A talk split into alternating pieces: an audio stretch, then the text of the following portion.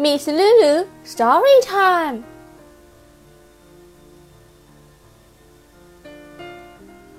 The wind and the sun. One day the wind said to the sun, Look at that man walking along the road. I can get his clock off more quickly than you can. We will see about that, said the sun. I will let you try first.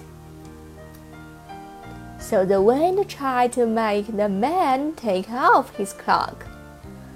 He blew and blew, but the man only pulled his cloak more closely around himself. I give up, said the wind at last. I cannot get his cloak off. Then the sun tried. He shoved as hard as he could. The man soon became hot and took off his cloak.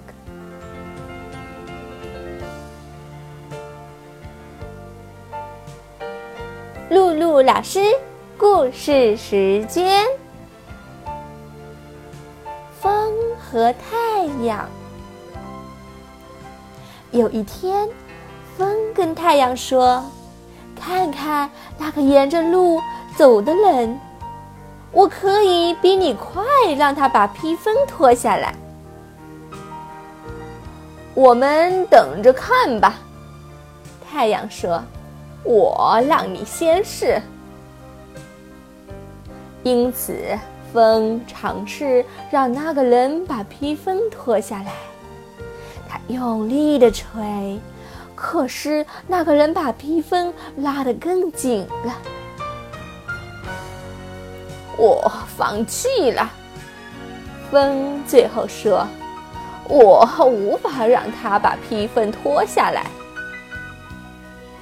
然后由太阳试试看，他尽可能的晒它。